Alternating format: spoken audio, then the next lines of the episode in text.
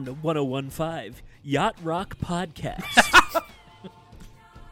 Nice. I br- I bring you Case Aiken from the Men of Steel podcast as guest host today. Case, how you doing, buddy? I'm doing just great, guys. This is uh, some easy listening, some easy viewing, some positive vibes going out to the world.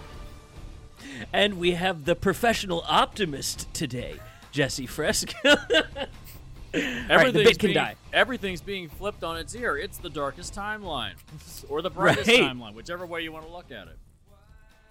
Depends on if you're looking from the top or the bottom. Um, today, we are here to cover a request from Mr. Fresco. Uh, d- do you want to do you want to set us up for for what's going down today? Uh, well, we were supposed to do this last week, and there was some schedule conflict, so we couldn't do it. Uh, I got fired. Seth got fired. Yeah. So, but you're doing uh, better now. It was actually a sign from the sign from the gods above that uh, you were actually meant to do so because your company That's is a right. giant fucking piece of shit. Why don't you go ahead and rant and run them into the ground, please? By all means, go right ahead. Hey, listen, if you are a company and you tell people that they're part of a family and then after 10 years there they exit, you treat them like a piece of shit, you were lying the whole time. Yeah. And uh, listen, dishonor on you, on your family, and on your cow. That's how I feel. May a pox be upon your family. So Right. today we are here to talk about something that just had its 20th anniversary. Again, we were supposed to do this last Friday, which was literally the 20th anniversary. Had some schedule conflicts, and so now we're talking about the reimagined Battlestar Galactica, which aired 20 years ago on Wow. NBC on two nights. It was uh, the miniseries was three hours long, and uh, it launched a series that spanned four seasons. Technically, they say it's five seasons, so they can get so they can get syndication. Uh, Right. So they split the last season in half. Um, and so uh, it spawned this massive series that runs really great for a while and then peters off and tanks at the last season.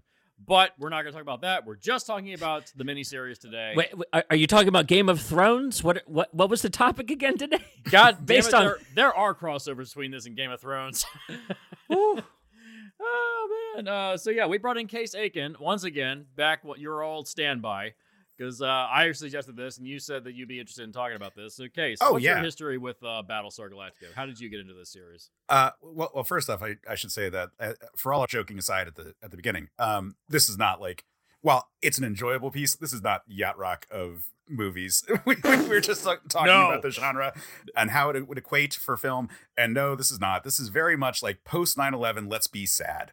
Uh, it's great. Oh, Yeah. boy, isn't it? Yeah, it's Yeah. great It- post 9/11. Let's be sad. Like, let's be clear about that one. So, uh, yeah, so uh, I think we're all kind of like 80s, 80s, 90s babies here, and like uh, in ter- in terms of uh, uh, of my appreciation for sci-fi, a lot of ways is the birth of the Sci-Fi Channel, and so at the Mm. time it was just hungry for anything science fiction in uh anything it could get the rights to so i definitely watched a bunch of the og battlestar galactica Mm. um it wasn't a show that was on in any regularity where i was like c- clear on what episode order i was watching it in or like where in the story i was i was like Yeah. you know dipping in and like at some point there was like some kind of like primer special that was like here's here's the what you need to know kind of thing that Mm. ran and i so i was like pretty familiar with battlestar before this show came out um and i was curious when it when, when it was coming out now i didn't watch it when it launched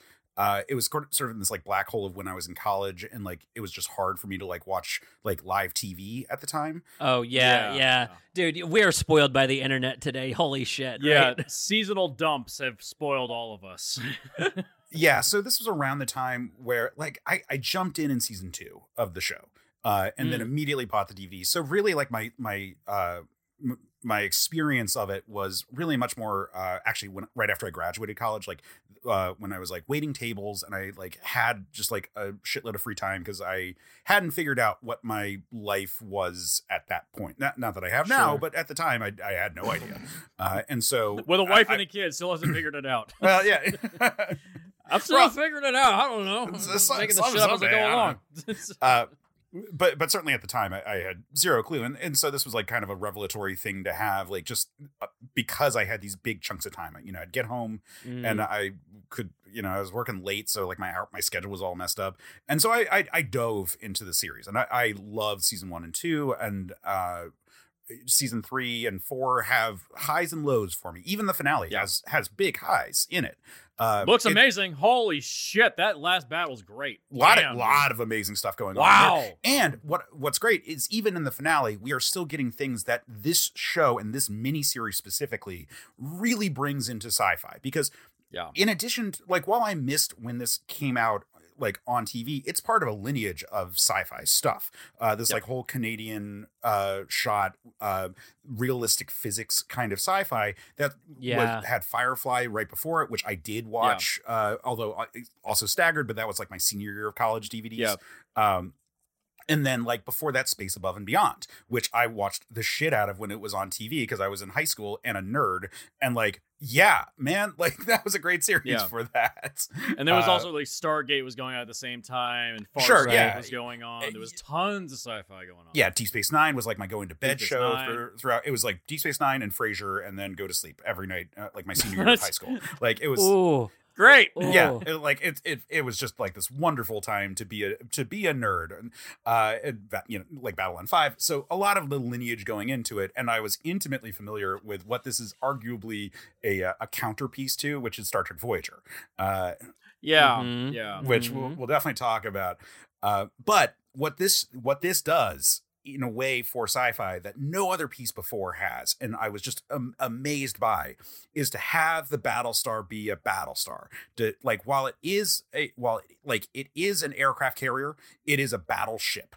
And it is a Yeah. ship that will take a beating, and like like there's an impact for the people inside, and it's got guns. And you know Yeah. what? that is different from the original and that is different from most sci-fi like yeah sure you've got the enterprise and it'll have a face off but it's like a beam coming out of a saucer it's not just like, like Yeah. a wall of cannons just popping up out of nowhere and having like shells and a blade of armor like we are talking about all the dreams that they had for enterprise um all the dreams that they had for voyager this show actually realized in a in a very real way uh and it was f- just fantastic and i immediately absorbed it and loved it uh, and and you know was caught up in time for season three and four and experienced it all and and even with the sour taste of, of the finale which i like i said has pros and cons to it um i, I love it and i, I want to talk about it always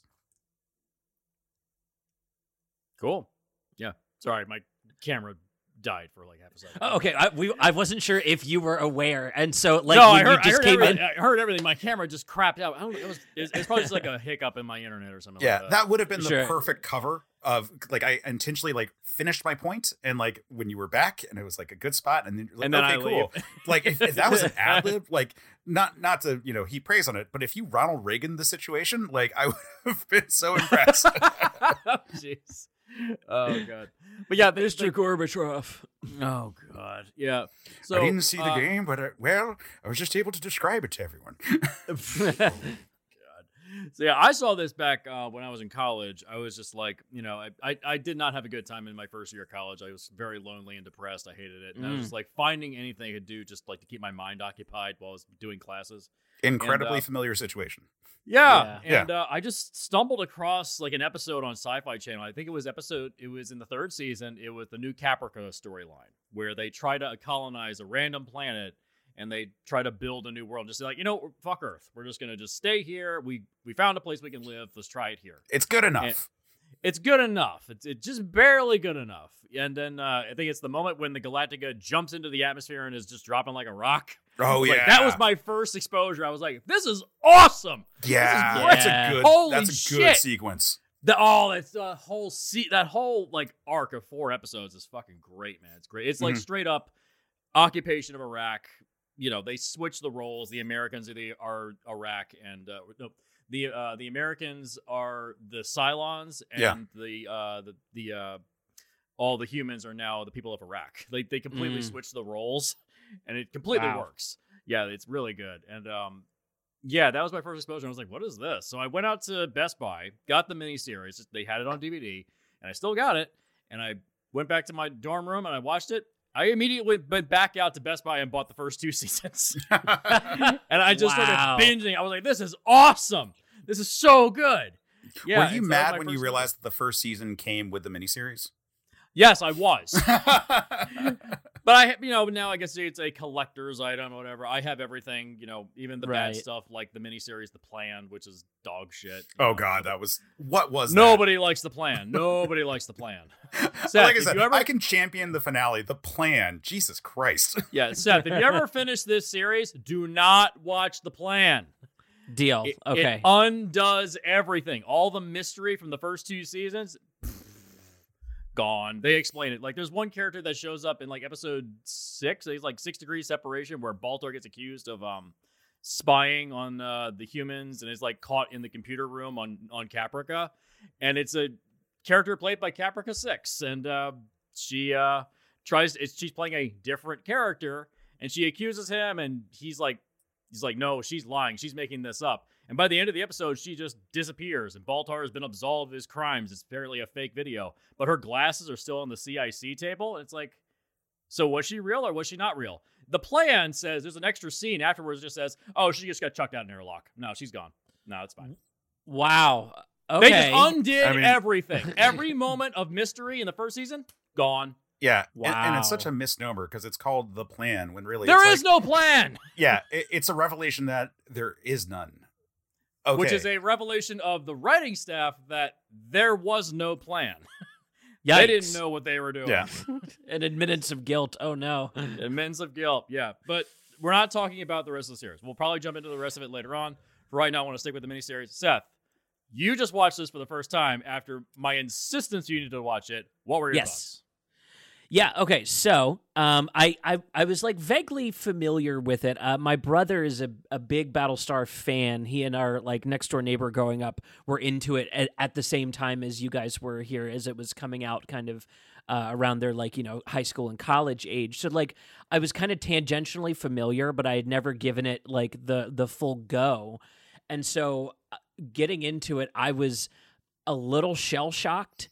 Like I'm I, I'm realizing like how soft Star Trek and even Star Wars can be Yep. as like flagship cinema when like you guys are describing the the Battlestar is a it's like a warlike human species in space. Yeah.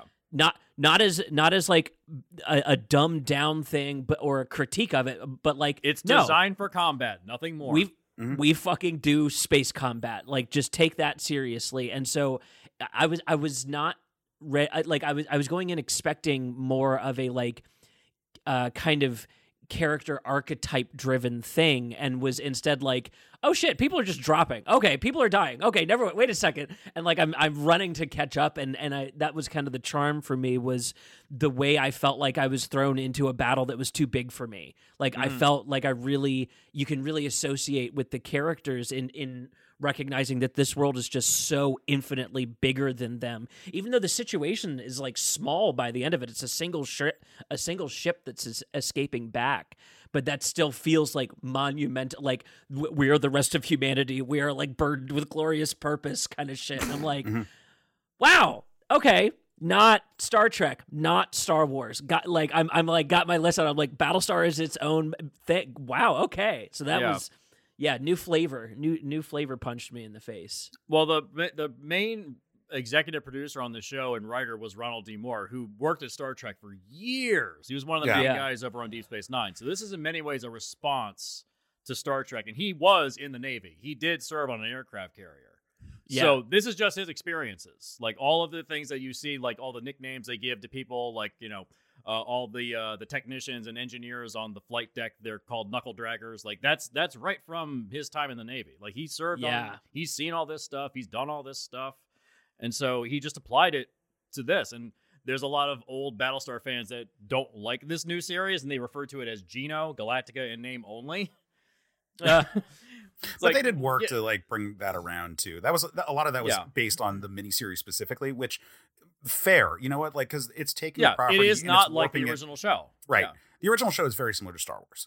Um, it's Oh, yeah, it's is. Way I mean, it came out a year after Star right. Wars. Yeah, no, like it, there were even lawsuits involved in terms of like, uh, Oh, yeah. was, was this actually like Yeah. a ripoff of it.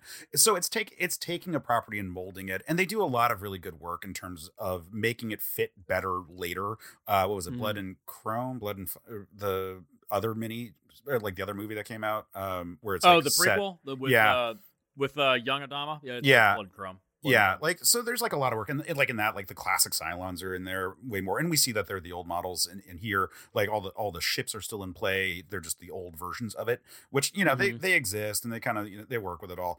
Um, but but it is really trying to mold it. Specifically, it's it's molding it in response to Star Trek Voyager because uh, Moore Yeah. came over to Voyager when Deep Space Nine concluded, and Deep Space Nine Yeah. you can see the through line of Deep Space Nine to this, where it's like how do Yeah. we take Oh, sci-fi and like you know add this like veneer of, of reality and and the compromises The Dominion are War, part of it. basically. yeah ex- yeah exactly um Yeah. you know like the defiant is a very com- similar ship It's to a combat the battlestar Yeah, it's- ultimately yeah, uh, it's Right. small, it's cramped, it's designed for combat. yeah there's a mess hall you know it's all all, all those Yeah. details that are like real to ships but they just don't show on star trek like they're like focusing on it in that so when he moved over to Voyager after Deep Space Nine ended. Uh, I forget the name of the episode, but i if you know season six of Voyager, I believe it was, um, you know the episode I'm talking about. They find another Starfleet vessel out in the Delta Quadrant, and it's like it's been going through some stuff because it's like Mm. completely on its own, and they've had to make a lot of compromises and fix their ship a lot of times. Whereas the Voyager, Oh always yeah. been, There's yeah. no crew. It's all it's monitored by an AI. Yeah. There was Uh, uh, well or there's some crew but it's like it they're you know they've made every extreme choice on that one and it's like so okay, yeah. it, it's so you know it's so pushed so far but th- they don't allow those interesting choices to be brought over to voyager so moore Yeah. wrote that episode and was trying to get his thoughts about like well this is what we could do in in, in Star Trek in a situation where they're so far away from the Federation, from their resources. Like, why aren't you letting it happen? Like, Voyager, for all of the lip service it pays to them being stranded, doesn't feel different than any other Star Trek series. Um, Yeah. it- like even to the point where they like they have like a fake uh, like currency in it based on like uh, credits for their like um for the replicators, um, but it never really amounts to anything besides like some jokes about a wager of, or, or two about a few things, which you know is effectively the same as Latinum in Deep Space Nine, Yeah. or for you know whatever make up your thing. It's a MacGuffin that they use on the ship in terms of like like some kind of like trade value, which Yeah. you know can just exist just fine. Like the whole like we've evolved past money doesn't mean you can't have things of value that you are trading for. Like that, sure, yeah. absolutely. you know, yeah, it- bartering even still Star- exists. Yeah, even Star Trek moved away from that. Like, there's no money in the future. If you look at the recent shows of Star Trek, they kind of brought that back. Yeah, yeah, Like, you have to have something because it's just Th- you part of the to- conversation, yeah. even if it's favors. You know, like there's going to be Yeah. some sort of system of trade that that's in play because that's just a thing that people do and kind of enjoy doing. So, like that Yeah. that was always going to be a part of of the world. And anyway, so Moore you gotta to have gi- you gotta lot give of your you gotta give strippers something. So you know. well, but but so Moore wanted all of that to be in Voyager, and he was shot down so much that he quit the show in, in rage Yeah. and didn't want to do didn't want to work with Star Trek anymore. And he had been on Star Trek since like season two, or, or like or like doing rewrites maybe of, of uh, TNG. If not, he was in three. It was Back when, when they they had the open call stuff. Yeah, the open call stuff. Yeah, Yeah. scripts. He pitched Mm. a script called The Bonding, um, and uh, that was his first television credit ever, and he just kept He working with them joined as a up. script editor, and they joined up as the writing in the Yeah. writing room. Yeah, and probably some of the drama was also that Brannon Braga had become the the head of Voyager at that point. He was like the head writer um, or exec produ- whatever the title was, but he was like in charge by that point Yeah. in Voyager's process. And he had come in as sort of like a little brother type to Moore. So like Yeah. there was also some of that dynamic of like, well, he's being shot down, and probably you know uh, the person who he kind of groomed uh into that role and into a position of like creative control is now the person that he's directly butting heads with like that Yeah. you know probably had additional sting but so when you look Mm. at what Voyager was in comparison to what Star Trek in general was, and then you look at Battlestar Galactica, which is taking a lot of the same exact circumstances of, well, we're a ship in, you know, stranded space, we're being hunted by a force, we've got, you know, all these things that are like, we're very alone. We're we're going through this diaspora narrative. They are clearly being like, well, what's fun about that? What can we lean into? Especially because everyone's bummed out right now because 9 11 just happened. Uh, Right. Yeah. and, Right. Yeah. like, and they just leaned hard into that. I'm still kind of shocked the show got greenlit because it's like straight 9/11. Well, but we were so into 9/11 porn. We're enjoying this even because Yeah. it's 9/11 Yeah, porn. it's Like true, I, I know you can go too far, and I know there was a certain point we were done. But like this was fresh and authentic at the time. Yeah, but it doesn't have. It's not like a pro. It's not like a pro military of like, yeah, let's go fight. It's like no. It's like the ending of the show is like, yeah, we lost. Let's run. Yeah, Yeah, it's very much the opposite. It's like, I mean, although I I don't really know Ron Moore's politics very well, I mean, he does seem to lean liberal, but there are episodes where it's like, okay, that that comes off as right wing, like the uh, the Cylon torture episode, the Guantanamo Bay episode. There's that one. Ooh. Uh, there's uh, Well, the new Caprica uh, stuff like has like the whole conversation about like terrorism and when is it justified. I, I would argue that what they're the suicide doing, bombings. I- I- uh, the one, yeah. what was the one? It's um, it's uh, where the uh, the Cylon sympathizers that are on the the Galactica. Oh. and they try they they they uh, they uh, what's it they um, um, what's it called um. that's sabotage the season ammunition. three, right? mm-hmm. No, that's season one. Oh, it's season That's one. season Oh, one. oh shit, you're there's, right. And yeah, there's that guy that's like the leader of them, and then when when he's trying to make Oh, his right. he's trying to make his case towards Adama, Adama just throttles his fucking throat, and it's like, Jesus. who do you want to support Yeah. here? You want to support the guys that want to try to establish peace with the Cylons after they tried to wipe out the human race, or do you want the guys with the big guns? Let's go with the guys with the big guns. Like, so it, it very much has like a right leaning slant to some episodes. I'm like. But there is part of me. It's like, isn't the military kind of fucking cool? They are saving your ass. so well, yeah. Yeah. and like it's tough situations. Yeah, Yeah. Uh, I, I, and I, I like, I like too that from from what I got to observe in the miniseries, it doesn't seem to shy away from really tough situations like that, where like yeah, the the the split of good and bad is not as you know clear cut, and like characters make fucked up decisions and like pay dearly for that. Uh, like there's, it feels like there's real stakes for that matter. yeah, Yeah, I mean, like, I, I think a comparison could be made with like 24, for example, especially with the dynamic Yeah. of President Roslin. Oh yeah, like because she constantly and in this in the like you know in the miniseries she is definitely set up as like the force for good in this situation the mom for the for humanity um, Yeah. as as it were for this whole thing like uh but she is forced to to contend with her morals. She is forced to make hard decisions at points. When they have to make the jump and leave those eh, like slower than ftl ships behind Oh, that's like a that's a big scene. choice she has to make. And frankly that is a, a decision she as the like the civilian leader of the populace has to make quite a few times. And that's the the challenge. Like they're putting forward like here's the military type who has to like decide like you know has to hold back the violent impulses like this whole thing is about him not going into the fight he ha- he's like we have to go make babies because mm, like that it's learning to temper it but le- like having to temper it by sometimes going too far and sometimes not going far enough and getting burned for it yeah. and meanwhile, we have the same sort of thing with the civilian side. And like I think I think that's the conversation people were looking to have in this window of time, which is why I compare with 24, where Bauer is very much like the Adama role and what I forget the president's name, but the you know, the what Progr- Allstate? The uh, Allstate guy. form- yeah, that guy. Yeah, like yeah, he was the president. He, you know, he's like very much a pro, like somehow Obama right before Obama actually happened because you can see how much the zeitgeist was looking for that. Right. Yeah. Like t- he's, you know, he was a senator who like had was aware of some stuff, but he was running on a real platform of, you know, it's it, like literally it's the Obama like Oh yeah, yeah, platform like six years earlier, which is like kind of creepy when you. But doesn't like, he, doesn't he get of, like, assassinated in a season? I never. I've, Ultimately, yes, I've never but, like, watched 24. I just saw. I was like, okay, this is right wing horseshit. I'm not watching this crap. Eh? but like the you know the point of that was like well sometimes we have to go so far and 24 is a less elegant piece that i think is is less interested in having that conversation but i think it is a conversation we were having to different degrees of like how far do we push a person? What is too far? When have we crossed the line? When are we worse people for it because we crossed that line? Or you know like all all this stuff because we were feeling this pain nationally speaking. Yeah. You cross the line when apparently you can fly from Los from uh, Los Angeles to DC in a helicopter in less than 24 hours. Right. There was a lot Well, of and- those apparently on that show. It was like, "Uh, how'd you get to that place that quickly? All right, whatever, doesn't matter. No. So- and, and i don't mean to derail us into a 24 conversation we're not It was just talking like- about that. I- I've never watched the the- show. I've seen the clips. thing- That's all. the thing that is interesting about this about Battlestar Galactica is that they wanted to test the characters and and not necessarily like come down on one side. Mhm. Yeah. Like Baltar in the original show is like straight evil. Why? I know. It's just I just I turned on the human race. Why? Um, I don't know. It's- he just did. We needed a human. We needed a human On the bad Turn guy on side, on- yeah, it's like, but why does Baltar do it in this one? Well, he really didn't. he just his dick got hard one day for Tricia Helfer. That's really Right. it. That's Mhm. literally it. Like he just, you know, the trial of Gaius Baltar in the third season is probably one of the other great arcs I love in that show. You know, it gave Apollo something to do in the later seasons. right. He doesn't. He really doesn't do much in the later seasons. He really doesn't. I, you could jettison that character and I wouldn't even notice.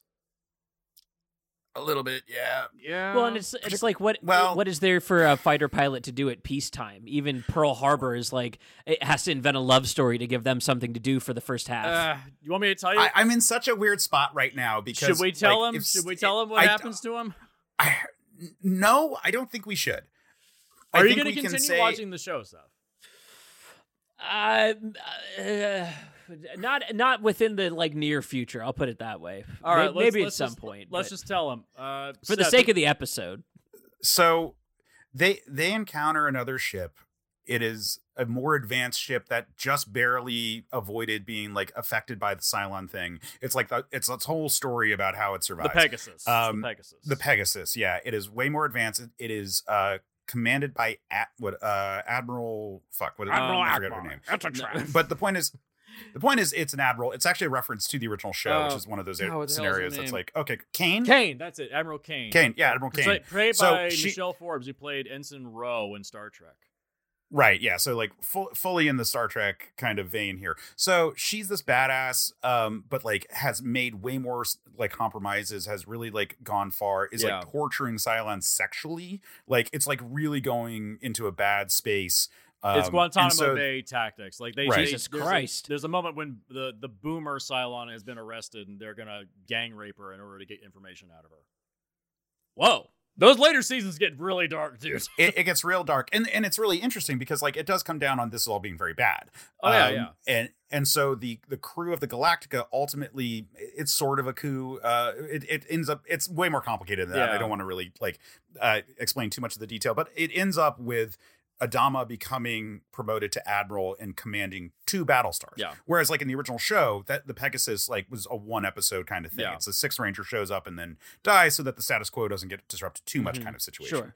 Um, and in, instead, they're like, well, what if we actually have it? And so for the back half of season two and the front half of season three, they've got the Pegasus. And so they've got two ships, and the Pegasus is way more advanced. For one thing, it has uh, the ability to make its own Vipers. Yeah. Um, it like has mechan- like an engineering base where it can create vipers so they're able to restock because like one of the things about the show is that every episode opens with the current count of humans left alive Mhm. every single episode tracks how It many drops nukes are still in play and how much ammunition eh, they have Yeah. when a when a baby is born, the count goes up by one. But a lot of episodes, it goes down by like fifteen periodically. Um, Wow. And so every episode they're tracking this because it's that severe. Uh, uh, there are points where they run out of water, and we have to track that. Like Yeah. it's all about like hard mode resource, like like you know tracking while Yeah. in space. It's the and, stuff like, that where it's, like, Voyager should have done. Like you know, we're, Right. We're out of food. Yeah. Has this ever food. been turned into like a an RP setting before? I, it must have. Yeah. It, it must have. I mean, like, I mean, for the, these kind of rules already like just generally exist in a lot of RP, uh, like RPGs. Yeah. But like, uh, it it must have for Battlestar because like they they have like these kind of rules in like even like the Star Wars like handbooks. Like it's just no one uses it because like oh my god, can you imagine being that fucking DM? Yeah. Uh, but. but Star Wars so is ma- Star Wars is just fucking magic. Like you know, it's, Yeah. That's the problem with that one is that this this is like this is for the first like two and a half to three seasons. It's hard sci-fi. Yeah, like uh, the nuclear weapons they have are like really important and like are the nukes that we have today. It's like, oh, well, we've got two nukes and like it when we even like bring it out, it's a big deal. Yeah. like there's so many standoffs where it's just like are we going to use one of like our fucking kill everything things? Yeah. Because yeah. like a lot of the ships are going to take a hit and they're going to die. Yeah. Uh, because not everything's radiation shi- shielded. Like we're in we're in the battleship, guys, but no one else. Yeah, is. Right. Like And that also shows how powerful the Galactica is. Like it takes a hit from a nuke and it just like scratches it. Yeah. Right. Like that, that thing was is bi- but that was that scratch stays. Yeah, it's yeah, it, like all that that's, damage. That's another thing. stays. Yeah. Yeah. So it's that that is the appeal of the show, where it's just like, well, how fucking badass hardcore can we get with a with a story that makes you want to stick with it? right. Um, so Apollo becomes the commander of, or gets promoted to commander, which weird captain commander is like flipped in this setting. But so he gets promoted to commander of the Pegasus. So they've got this much more advanced ship. They're able to restock everything. All this happens. They they find a world that they they can settle down on temporarily. Uh, there's a time jump, and so like Adam or the the Adamas are not doing so hot, Yeah. like because they're they're fighters. Like they in in peacetime, they eh, everyone gets lazy. Lee got fat. Yeah.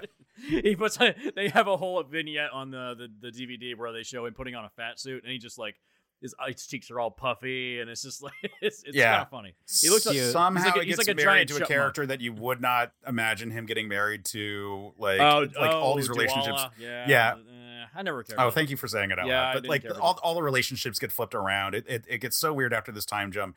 Um, and then the Cylons show up. Uh, and it's in, they show up just out of nowhere. Yeah. Uh, and the battle stars have to jump because they they don't even have like a crew like in position Yeah. to like arm themselves, let alone do anything. Wild. And so most of humanity is left on a planet and under Cylon occupation.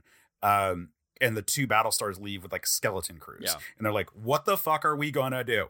Um, and so they do manage this like wild uh f- like freeing of everyone. It's intense. Yeah. It involves That's like the a lot of like jumping in and falling. It's it was not Yeah. it's not built for that. It's not built for air combat. It's only built for space combat. Right. Yeah. It is not meant to be in an atmosphere. That is not a thing that's supposed to be there. Yeah. It's so it's a pretty intense like opening of season 3. Um and then like a Apollo like so then the ship continues, they lose the Pegasus and once you lose the Pegasus, he has no actual character arc after that point. Like he's kind of just there. oh no. Um, like all the stuff has sort of happened. He kind of just wait- becomes was he is he Baltar's defense? And he's he, yeah, he's Baltar's defense during yeah, during like the, and- yeah, yeah, they, they come up with a thing for him. Yeah. Yeah. yeah. But but that's sort of it, which is that he becomes the character. And, Like and that's Jag? already happened like Jag two. rules. It's Jag. a yeah, it's bit. Jag. It's just Jag. Yeah, it's it, that's all it is. because he he's the plucky son character, so he's always the one to do that kind of. He's thing. Maverick Like, from Top Gun, but if you take Right. him out of a fighter craft, he doesn't have anything to do. I I would say he's more Iceman. Yeah, okay, yeah. But he looks he looks like young Tom Cruise though. Kinda. Sure, but but Starbuck is Maverick, really. Like, Yeah. and that's the dynamic that those two have, and, and she also has her own very weird arc. Um, Ugh. and the show just get like season three and four is just kind of weird, or, or rather, I'd argue season three is kind of weird, and season four is kind of there. Uh, and Season then, four is kind of there. It's kind of you kind Yeah. of there and kind of a mess. because the finale didn't really matter related to like most of what happens to season four. It just kind of was like, well, we need to have episodes, and most of it's like, eh, it's it's it's there, and it's. Uh, I mean, it's it was fine. nice. it was nice that uh, what's the the actress that plays uh, Kira from uh, Deep Space Nine shows up as a character. That was kind of cool. Huh. She's there, so like she's in the cancer ward, and Yeah. Roslin's cancer is back, and she's like they're having a heart to heart while they're while Ke- Roslin's like in the last days of her life. It's like it's a nice scene. It's just like it's, it's Yeah. pointless. Yeah, Lucy Lawless shows up as a yeah, when, like, yeah. When she showed, oh, it was great. It's not a great episode when she shows up, but it's like it's kind of no, but she's a fun character. oh, she's a great general. character. Like, yeah. yeah, you know, they do some really cool stuff with a a lot of the characters. Like, it, it's the the series is overall like a net positive, even with the the limitations Yeah. of the later parts. And season one and two are so strong that like when you're looking back on the show, you're like, oh fuck, that was great. And that's why we're looking at the miniseries, which is such a strong encapsulation of so many of those themes. Yeah. Like so Yeah. many of the points that we get to in the show that are the reasons we really like it. Like the pilot is so good. Like n- not this, but like the first episode of season 33. one, uh, 33. Yeah. It's Yeah. so good. People talk about it all the time. Yeah. I brought it up when we were talking about Revenge of the Sith. Like it's just like one of those movies where it's like, man, that's a great component of the movie. Like Mhm. it's just such a solid piece in general. Uh and like or rather of the of the story. Like it's it's such a solid piece of like here's the human cost to these kind of action sequences if we really play it Yeah. out. Like how tired can you get people in this situation Goddamn. in this impossible sci-fi Yeah. thing? Um and the show starts off with that. You know, or the, the miniseries starts off with Yeah, while we're on the topic of Star Wars, so Seth, let's talk about the Last Jedi for a second. so, uh, you know how we said that uh, that that whole film is inspired by 33? Do you see how they should have done it? Oh yeah, yeah. Like that would have been way more visceral. Holy Yeah. shit. Yeah, like why why why was that so hard? They did this shit in 40 minutes, and they couldn't do that shit in two and a half hours. Right. Just keep cutting back to them way more tired. Like Just make them it's exhausted. Like, like all this Yeah. infighting bullshit doesn't lead to anything on those ships. Right. It, it really when you watch this ep- that episode 33 which is kind of like a revamp you can just start from there and keep going it kind of like catches you up enough to follow the show Yeah, Like- no, totally. like if you just watch that episode you're like yeah why did they just do that for revenge of the Sith for, for uh last Yeah. Jedi? why didn't they just do that Yeah. Sorry, I meant Last Jedi when I said Revenge of the Sith. It- it doesn't Like, matter. Ex- exactly. Like, yeah, it's it's the point. Like that that whole that's how you do it. Fucking chase in space. Right. yeah just yeah if you're gonna say that they're running out of fuel by the way if if ships run out of fuel in space shouldn't they just keep moving Right. You know what? It doesn't even matter. None of that shit matters. It's Star Wars I- rule. Star Wars yeah. space is like normal air. It like, doesn't doesn't matter. Right. Yeah. It's the same movie that has bombs drop, and you know what? Like, I actually think that that's the best in the trilogy.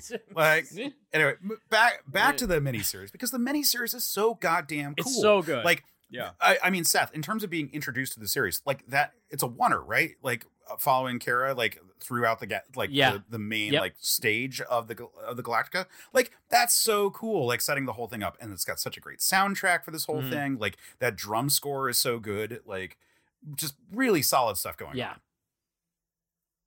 yeah. Go, going into this, did it, did it impress you how like you, they was like, wow, they did this on television in 2003? Did that really like shock you?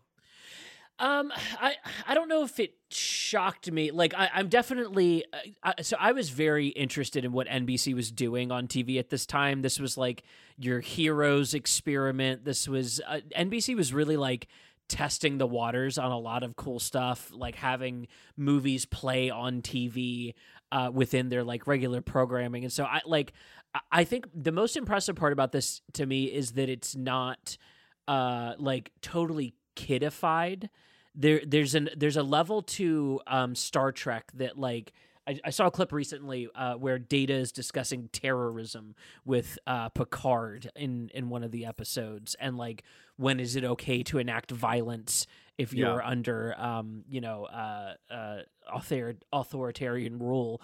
And I was I, I went back to like rewatch the episode and and was kind of had the miniseries in mind when I was watching it and going like this this was really kind of made for a 10 year old to sit down and watch and track along with versus battlestar having like a very like no no no this is saving private ryan in space. Like like please strap in. Don't bring your kids. Uh th- that that was what like really shocked me was that like nbc went kind of hardcore here. Like this is kind of like balls to the wall stuff for for what we now recognize as being a very like you know kind of u- universal um you know Jurassic Park kind of led company um I, I think it's cool that they that they go this hard like there's so much sex there's so much sex there's Oh, so yeah. much violence Oh yeah, like they get real close to getting like full frontal nudity on Tricia Helfer. Yeah. so many times. like like they they wanted I, I I think that's what I respected And all the censors are like, you know what? We should be upset about this, but you know what? We also want to see it. Yeah. And by the way, this is her first acting role. really That was her. First, She's so yeah, good She, in it. she Oh. played like a, a dead body on CSI at one point, and like that was it. And like she was willing to do all this, and like, and they actually um they Oh, that's right. She was a model first. she was a model, and she actually got Yeah. like model of the year or something like that. And she was like horribly Damn. embarrassed by it. She was she's very actually apparently she's very shy in real life. Um, but uh. In, in acting, she's like very open about everything, and one thing they did was uh that's not her actual hair color. Her she actually has like uh, like brown hair, and they would bleach it every time she came in, and they bleached it so much her hair started to fall out. And uh, she was in the trailer one time, and she was just in she was in tears, crying on the floor. And the producer came in and just like saw her on the floor, and he was like, "We're getting you a wig." and so they then in, Yeah. like the second season forward, it's all a wig, but you can't even tell. yeah Uh, The only way you can tell is because they'll have other models of her show up, And it with, doesn't like, look quite her right. Natural It doesn't look quite right. well, no, with her natural hair, and that, like that'll pop up. Yeah. Um, because her natural hair, it's it's it's like, it's like a, very dirty light blonde, brown, dirty blonde. Yeah. Yeah, like it, it's kind of like a uh, Melissa Benoist playing Supergirl kind of situation. Yeah, it's that. It's that. Yeah. yeah Is it? Yeah. Is it like? Is it Benoist? Benoit? Benoist. I think it's ben, I think it's Benoist. I know the ST is pronounced. Okay. Uh, Okay. but I, I think it's Benoist. But you know, Interesting. Whatever. Who, who Yeah. cares? not not the point. Not the point. But yeah, um, yeah, the fact that they went all in and making it like, yes, this is for adults. This Yeah. is not for kids. Although they try to shove a fucking kid into the show. God damn it. Well, that's funny because that's def like That's there's the a- one a callback they equivalent had to kid. the original show. Right. You know what it is, Seth? What? You didn't know. The kid, like, the, the, kid, like he's Boxy. The where one, it's like we have a new crew mem- member, like it, and it's so funny because he is like gone the second we get to the Oh, show. show. yeah, Yeah. like And- third episode, he's fucking gone. he makes a cameo in the first season and then he is out Oh, of there yeah. and it was just like oh yeah that was t- like that pe- people like the apparently extremely adult situation that we'd created they didn't respond well to the kid No. like notes have been made all right moving on because Yeah. uh, every every show in the 70s had to have a fucking kid to, to relate back to the kid audience. Uh, you don't really want kids around your 9/11 paralleled show. Right. Uh, Yeah. So they, Right. they very quickly jettisoned that shit. Boxy's out. They, he was on one of those ships that got blown up. It's fine. Doesn't matter. Yeah. The one thing that is uh, interesting about the entirety of the show, uh, where is the bottomless box of tobacco coming from? Because Jesus Christ, every fucking episode, there's more fucking cigarettes. You know. Oh It's just my a God. i mean they have a very large cargo hold that was just one big not ship holding out there, just has all just filled with cigarettes. That's Listen. it. well, I mean, they they didn't have bullets in their ship when they when like this all started. So like, Yeah. what do you think was in there? It's like, oh yeah, well, you know, we, we had a, a fuck ton of whiskey and tobacco. That's what they had in that storage station: bullets, bombs, and tobacco and whiskey. That's what they had. Oh, th- speaking of which, Seth, there is an episode where they start to run out of alcohol and they have to figure out how to start making moonshine. That's Remember that awesome. That's It's so that. good. Yeah. See, I'm. I dig that. They're running out. Yeah. We're gonna be moonshiners in space, boy. Yeah. Oh, I mean, God. even for as bad as the worst episode is, Black uh, market. which- oh fuck. yeah. Black. That's you. even that at least is like dealing with the idea that like there would be this sort of like currency set up in the background of like moving like resources around for people But who are make unscrupulous for whatever system they It have. doesn't make no, any it's a bad episode. It's just I'm saying that like the idea that there would be a black market is not a bad one. Okay. That's, I mean, I mean, the, the when they it involves like the human trafficking element, that's when it's like, okay, now it's serious. But then it's like they're trafficking kids. It feels like a cheap shot. Even Ron Morris. That, that's all bullshit. But like the idea Yeah. that like cigarettes would move from like one ship to another is like not that weird. Mm, mm. It's true. It's fair. But whenever I do a rewatch on the show, I get to the black market episode and I just kind of stop. Oh, the the structure is garbage, and the fact that Apollo is a detective for some Why? reason in the episode doesn't make any sense. It- it- like it's it's the worst version of him being like also a lawyer. It's like, well, what what if he is also like a, a detective investigating this whole black market situation? They Obi Wan Kenobi hooking up with a prostitute. they Obi Wan Kenobi. why, him! Yes. why is this all of a sudden film noir? And why is our guy like he's still a, a fighter pilot at that point, right? He's still a Yeah, captain. he's still like he's, he's still uh, he's the cag at that point.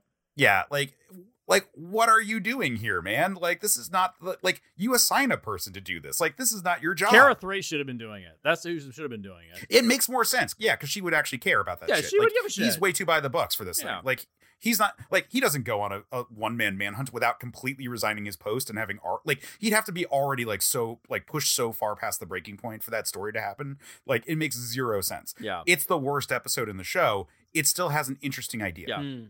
But then it's followed by one of the best episodes of the season, Scar, which is the fighter pilot episode. There's that one ace Cylon raider out there that they can't quite get. yeah And Kat finally gets it. Fuck yeah. yeah Nice. It's because the ships are because all the ships also re, like reincarnate the same way as the, the humanoid Cylons, Yeah. and so it had it had died so many times it had just like learned uh, their Ready Player patterns. One, Yeah. so that it was like the best Oh it could my possibly god, be. that's so Yeah. cool. But th- Uh, Yeah. there there's a very similar kind of sequence in in a recent X Men comic. Uh, they have this whole situation where like the mutants can resurrect. oh yeah, and Nightcrawler- Krakoa, the Night- islands. yeah, Yeah, they so- can resurrect. So yeah. Nightcrawler has to infiltrate a base. And so he gets their permission. Like normally they back up everyone like every hour. And so if you die, you just reset to the most recent hour. But they're like, okay, I need it like to the minute uh backups going on right now. Like it's we're breaking all protocols. It's gonna take a lot of hard drive space, but we gotta do this. And he just teleports into a base and dies, dies, dies, dies, dies until he finally gets to the end. And it's like doing that whole like White House sequence from X2, but like where he's being constantly murdered the whole time. And his bodies are just everywhere as he's trying to get through this whole situation. Oh my god. Um, that John Hickman run of X Men is really fucking good. Yeah. Well, and Hickman had like left the book by that point, but like, Yeah. yeah. the ending is, but but for the most part, it's ninety nine percent really fucking good. Yeah. Uh, anyway, so Scar is like that, and they set up that this character is like he has he has infinite lives to the point where he can just speed run in, Yeah. and fights with the Vipers. But at that Um, point, and- the resurrection ship had been destroyed. So if they die, that's it. Can't come back again. right, so now he now he's on his last life. Last Nice. life. Can't come back. Can't come Yeah. back again. Yeah. Good come back. stakes. Yeah, yeah, yeah. yeah. Yeah. Um, or or did they sever it at that? point? No, the, Like, the, end, the and it- ending of the Pegasus, it- Pegasus arc is when they take out the resurrection ship. So they're they actually fully take it yeah, out. they're Okay, yeah. their own. um yeah so it like there are costs to both sides like Yeah. it, it's a really interesting war because it, like it's like the situation where um it was like fertilizer was properly developed during world war one because otherwise we actually wouldn't have had enough nitrogen to feed the people during the war Yeah. type Huh. situation like that's the only reason why like germany was able to keep fighting because otherwise they would have starved out of the of the battle That Whoa. that Um, just oh god, that reminds me of Zone of Interest for a second. Oh god damn it. Fucking so it's like the, that situation where war I'm not gonna way I'm not gonna about spoil his- everything I'm not gonna spoil why that reminds me of Zone of Interest, but it's just I'm not familiar. I, I- yeah i'm not Should, either should so, I? like ugh. there's a moment when human ash is used to fertilize a garden. Ew. ugh.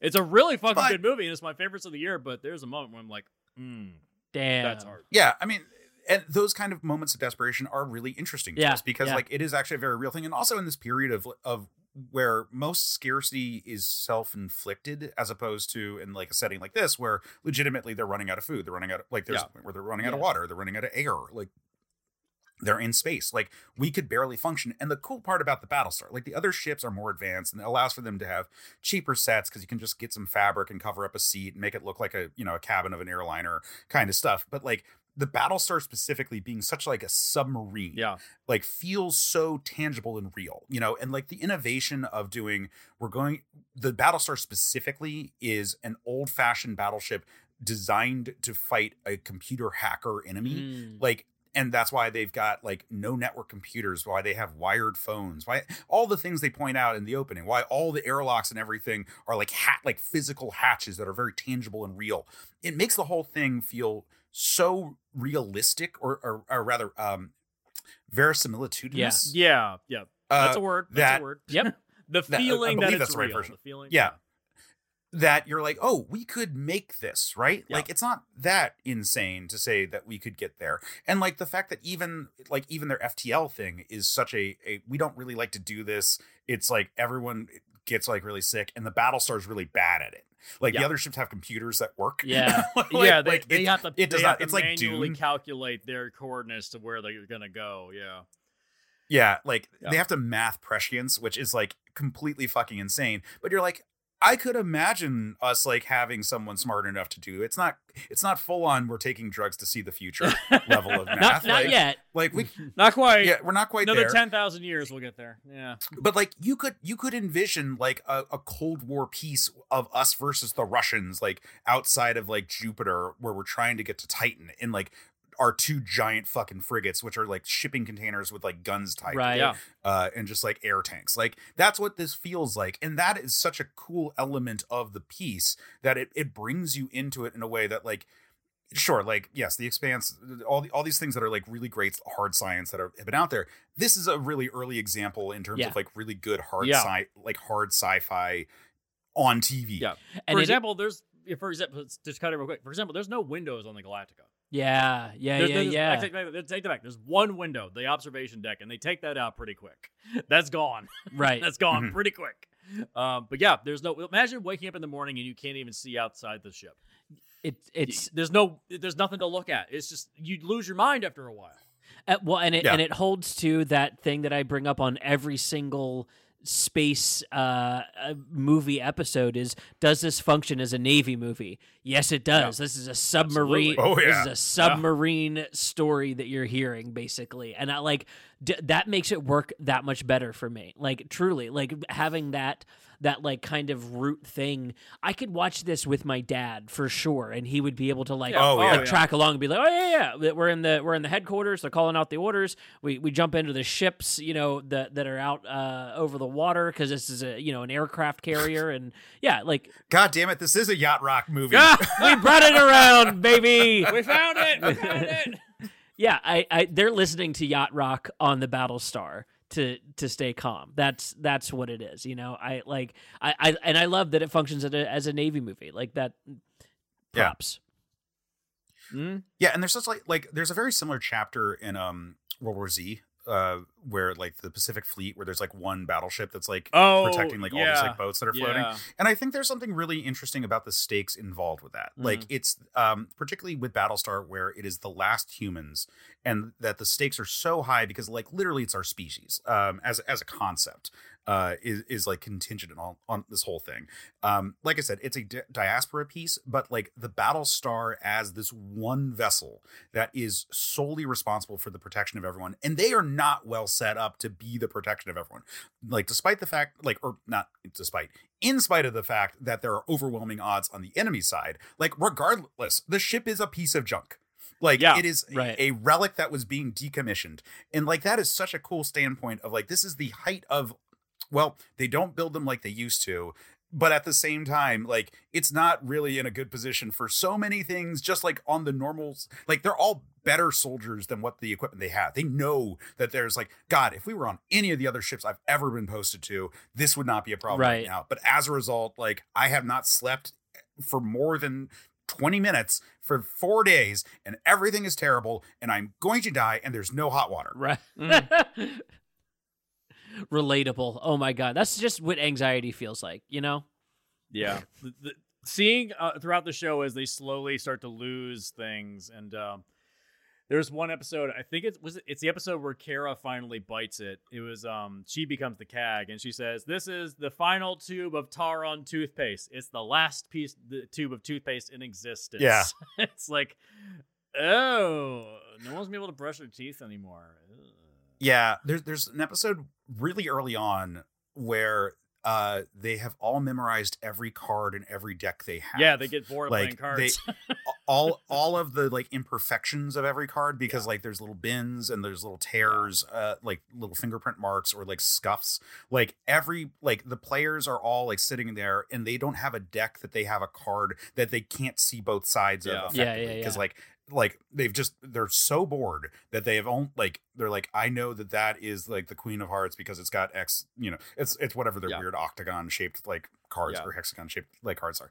Um, Yeah. we should mention the books. Uh, Oh, the- God, the I hate that part. That is so fucking. Yeah. like, it is there just to look f- like futuristic, and it is so fucking dumb that they Well, cut the corners off. what had happened was that somebody on the production staff, when they said, "Yeah, we don't really have a lot of money to do all this kind of stuff," and somebody said, "It's fine, just cut corners, it's fine," and they took that literally. But um, they- that's the beginning of a joke, and it just became what it is. And they just kind of said, "Oh, it's kind of cool. Yeah, let's do that." Yeah, I mean, like ju- as- it's just if it's total a accident. if Total it's a protest in there, like that would be fine. But if it's just like a, a total accident, it it just feels dumb. Uh, and they kind of abandon it at, at a certain point. Like certain books are going to come out that don't have that issue, and it like yeah. but it's it's inconsistent and thus it feels like even less intentional yeah. like again if it was a like an open protest piece like that would be fascinating but like as a just like oh yeah our books our books are missing a chunk for some reason and we have no explanation for why it doesn't make sense culturally. It's not like a 12 versus 10 count system difference like where you're like well at least i understand that there's a, a root logic for why our clocks have 12 instead of 10 uh there it's up you know that that kind of like weird like our number systems are different. This is just there for the sake of like looking yeah, yeah. Seth, how did you feel about uh, Baltar as he slowly lost his mind and he starts seeing uh, visions of uh, number six? Did that uh, work for you at all? Um, I, I could definitely sense the like greater Baltar looming threat that they were setting up here. Um, so something that'll always work for me, especially when you're doing sci-fi, is the folly of the gods. I, I think that's why I'm still writing so hard on Ridley Scott's Alien stuff, and so to see this like character that it, all the tragedy that befalls him is because of his dick basically that is so greek. Like that is greek tragedy. I i love uh, that kind of storytelling. And and the the like the romance that they have kind of representing like humanity's love of technology being our downfall that like we're blinded through like uh our emotional spectrum that we're blind to the logical spectrum that lies behind technology and uh, so like it's it's kind of working on multiple levels for me so I, I i dug that a lot Yeah. Here's a question about Baltar. You know, it's a different actor than, than Dr. Bashir from DS or D Space Nine, right? I, I, yeah, I know. It's not the same guy. It's not. Uh, yeah, same but they look so so, damn similar close to me. though, I was right? convinced so when the show came out. Close. Yeah. And like right next to each other, especially as they've aged, it's like different. But it was like just a peak moment for the two of them where they Like, like synced up too much. Well, dude, uh, Yeah. I- I'll give you another one within the series. Ian McShane and Edward James Olmos almost look identical to me at a certain Oh point. yeah. You're Um, right. It's it's like a passing like it's it's if you see them side by side, you're like, oh no. But if you see it in passing quick enough, it just it, they they look Yeah. the same to me. Well, especially in this because they're trying to uh, Caucasify Edward James Olmos to a certain Yeah. degree. Um, he's wearing blue contacts to make him look more like uh, to make Yeah. lo- him look more like Apollo. So they're like doing like little details to try to like kind of blur the I- lines. I of it. did- Yeah. Like Apollo's wearing bronzer. I did I did double take that when when I was meant to understand that Apollo was his son. I was like, really, truly? Yeah. yeah, Well, I mean, I think all, I think also the blue contest is a reference to his little role in Blade Runner, which also we have to bring up Blade Runner for a second. yeah, yeah. That fits in like here. that's the fact that the Cylons look like us now. Not only does it work from a political perspective of like you know anybody could be a terrorist if you see something, say something. You know, very post Yeah. 9/11. You know, paranoia is everywhere, but it also works from a thematic level of, um, you know, anyone among them could be an enemy. You know, like they don't know who the twelve Cylons are, and the reveal Mhm. of the last five is just like, eh, fuck you. Damn. I'm not the biggest fan of the reveal of the last five. it, it's it's a bad twist there. I, only I one of the five. the- Only one of the five. I was like, okay, that kind of makes sense. But the Yeah, there's- like, there is yeah, one that- just ugh. Yeah. The um I, I will say rewatching this because like I knew enough that I knew that it was like oh there's supposed to be like 12 humanoid Cylons that we're going to eventually find out about. Um when when I was rewatching this and because it's been some time I was like oh I wonder like if at any point they were like those could include the other like robotic Cylons that also get backed up. Like Yeah. the the ship and the the drone, like those could theoretically be also in that like models of hmm. Cylon, which would be I think more interesting than what we ultimately got. yeah. And also, also, it basically implies that the entire civilization of the original Earth, which was apparently all Cylon, by the way, um, the original civilization was just made of those twelve models. Like what? What? Where'd the rest of humanity come from then? I mean, the the articulation that I've seen from the from the creatives was that like this is supposed to represent like 12 archetypes of Yeah. people. Um which, you know, then we also get into the 12 Lords of Kobol and like all the Uh, like, all all, that, that kind of stuff that we're going like God. uh it, there's the religion aspects get weird in the show. Like the Yeah, the they- miniseries doesn't actually really touch on it that much. Yeah. Um, but they eventually they do actually come across Kobol, like the, the supposed like Yeah. birthplace of humanity. Yeah. Um, and they encounter like mysticism where there appears to be like the workings of the gods, but Yeah. like of the Greek pantheon. Um, and I- I think there's a few areas that kind of bugs me. Like one, the fact that they leaned into the Greek stuff, which I realize kind of is playing around with like what was in the original show as well Yeah. despite the fact that the original show also had like pyramid stuff and everything to represent it as sort of like it's it's human it's a Stargate situation Yeah, of like yeah, yeah, similar yeah. culture but you know It's same root Ancient different aliens different outcome. and all that. yeah, Yeah. There, there was a, a big book at that time that was talking about all of this as like a unifying religious theory and like yeah lit sci-fi on Chariots top. of the yeah, Gods, yeah, chariots like, of the it- gods. you got yeah. it.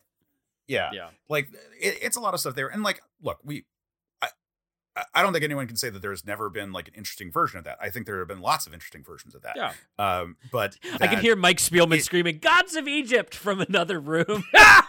well exactly like there's a, we we also know there's been plenty of bad ones too like it's but the point is Uh. that, that like i know why they did it and i could see it working really well it's just that they because they're going with some of the words that are the same and it's like i don't know like if you wanted to be like this is sort of like a proto-indo-european kind of like look at the pantheon type thing i think i'd be more fascinated by that Mm. Yeah. um, the fact is we know too much about it and we and we culturally know too much about it like the greco-roman situation by itself is one that we're aware that like there are different names for these same archetypal figures Yeah. and so it would be more interesting if they tried to be like wotan instead of zeus you know like if they Hmm. like led what I, I realize wotan is really just the dramatic but like uh or like Thnir, no like th- there's all these ones like where the like the wording actually like if you like really like know the like the roots of how the language like drifted in those scenarios Yeah, you yeah. can see how like mars and tyr are in the same are actually the same god and the, there's the same Oh. thunder sky god character yeah. Yeah. you know like all that kind of like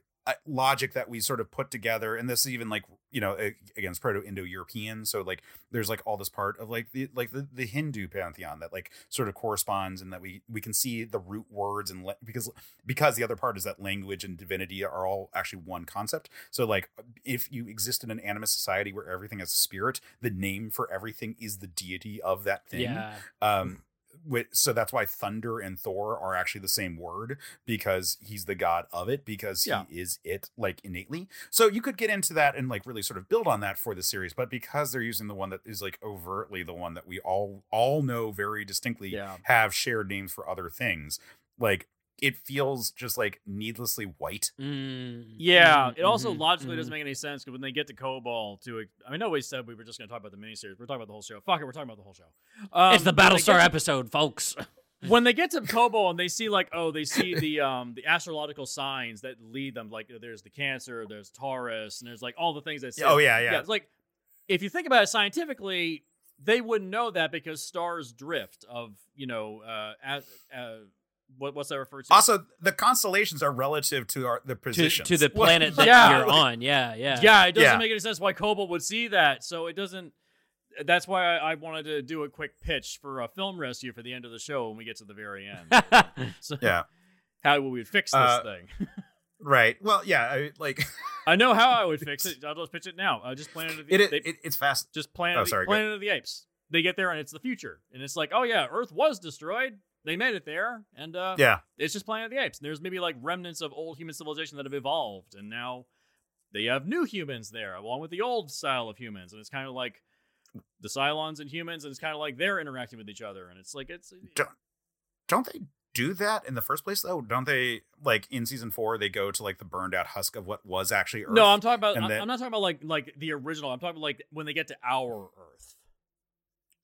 Right but i'm saying like I, I they would need to do something to make it more dis like the part of the problem is they just like kind of find earth they Um, just kind of find it. Yeah.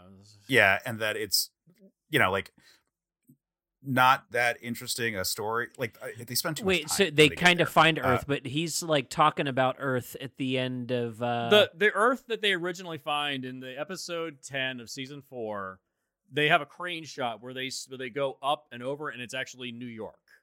It is literally just the New York skyline, and it's just been destroyed by nuclear devices. It's just blown away, uh, and so they just like they just pile back in the ship, like, all right, that's it, let's keep moving. Yep. so they Ear- just Earth is dead. Fuck yeah, and then they they keep moving on, and it's supposed to be like this big bummer, which you know actually honestly would have been a perfectly fine situation itself. But what I'm saying is yeah, that, like Planet of the originally Apes that is just was going to be the thing. ending because the writer strike was happening. If they didn't get back to work on time, they would have been like, well, they made it to Earth, and that's really really bad. Bye, thank Yeah. you for coming. shit. So- That sounds like the end of that Alien, uh, the original pitch for uh, Alien Four. Yeah. Bye. Yeah. So so ultimately, like that kind of killed the ability for them to go to Earth. And at the end of the series, they uh, they find a proto Earth, like like, and it's revealed to be our Earth, just like Yeah. super far back in time, and that they interbreed, which is like, you know, it's like one like whatever. human drift 101 kind of situation like the it's It- like oh this is why yeah. neanderthal dna is in humanity like whatever like The- it- it's not interesting They should have just gotten there and it would be like our Earth, but it's 150,000 years in the future. And maybe like there's the slightest shades of old current day civilization there still. well but the other part of it is that they spend too much time I, honestly they spend any time on earth like after finding it is is too much like it's Yeah. it's um what was the battlestar sequel series uh like battlestar 1984 where they, Oh, they come to our 1980, earth in our time Yeah, 1980. or 1980 Yeah. yeah. like where they like come to our earth and it's actually our earth and they have like rocket ships and stuff yeah. and they're just like space people with like modern day humans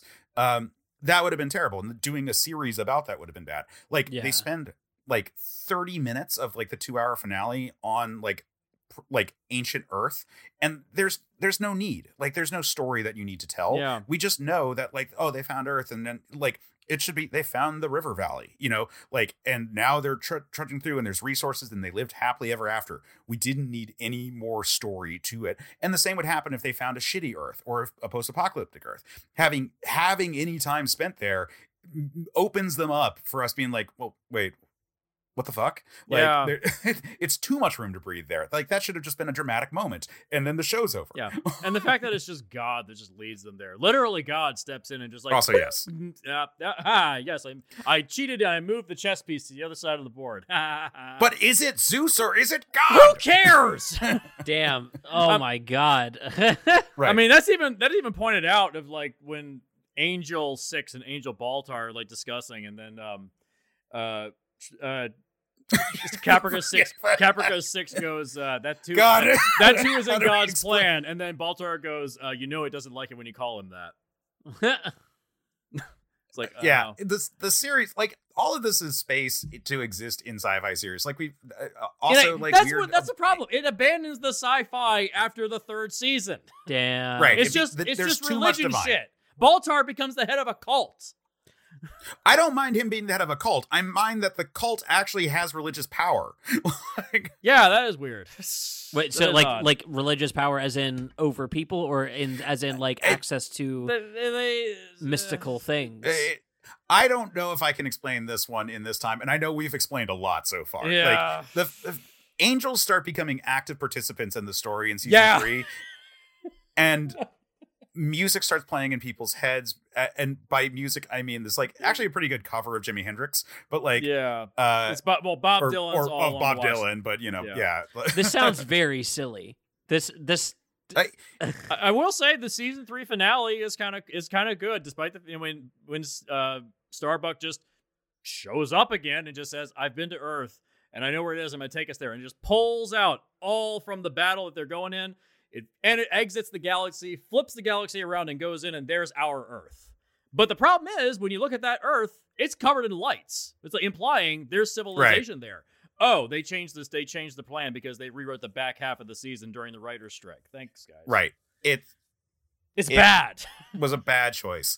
Like and, and like it's a similar situation to Lost and a similar situation to Game of Thrones, where it's a strong start because they have a lot of good ideas of how they want to present a thing, but not necessarily great ideas about how they want to wrap it yeah up. yeah. Um, and While we're on the subject like- of J.J. Abrams, I would like to go a little bit into the Star Wars finale of Rise of Skywalker and not having a plan.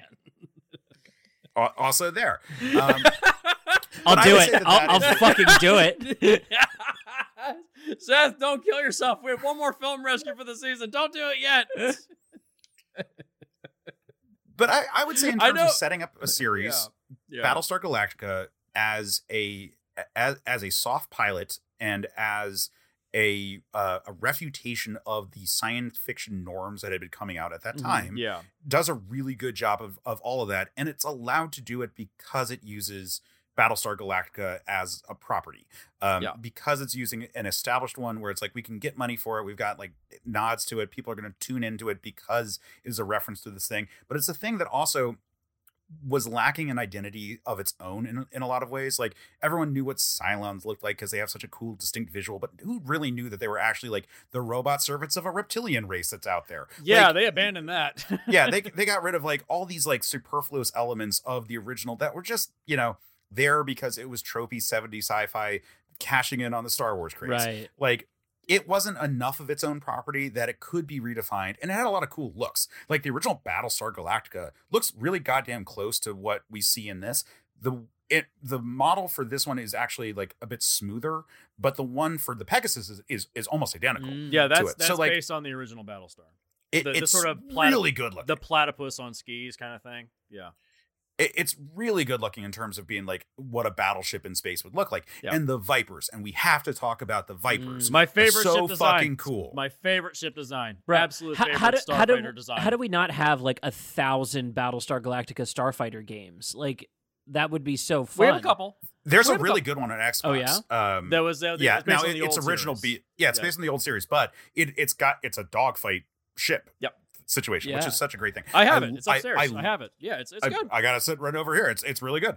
Um, like it is like that. It is such a a um a perfect version of like the World War II fighter pilot kind of situation. The launch tubes are so goddamn cool. Oh yeah. Like use like Yeah. the, the realistic physics with it all. Like Starbuck as just like this hotshot pilot is such a good element of it all. The fact that we're using bullets and like Mm. the missiles are mil- are missiles when there are missiles So cool. and like like and and the way that they actually have to use math and they have to be like okay we have to stay out of like the the space that galactica is just fucking shooting shit uh and they're doing stuff with like dogfights that like like uh we, we you know we referenced like space above and beyond we referenced uh, babylon 5 all of these are doing new types of ways of doing space Yeah. fights in a in a tv show and and just in general but this one really like leaned into it because that was such that was one of the things that was part of the original show that had an identity Mhm. like the viper like the viper 2 is the viper from the original show.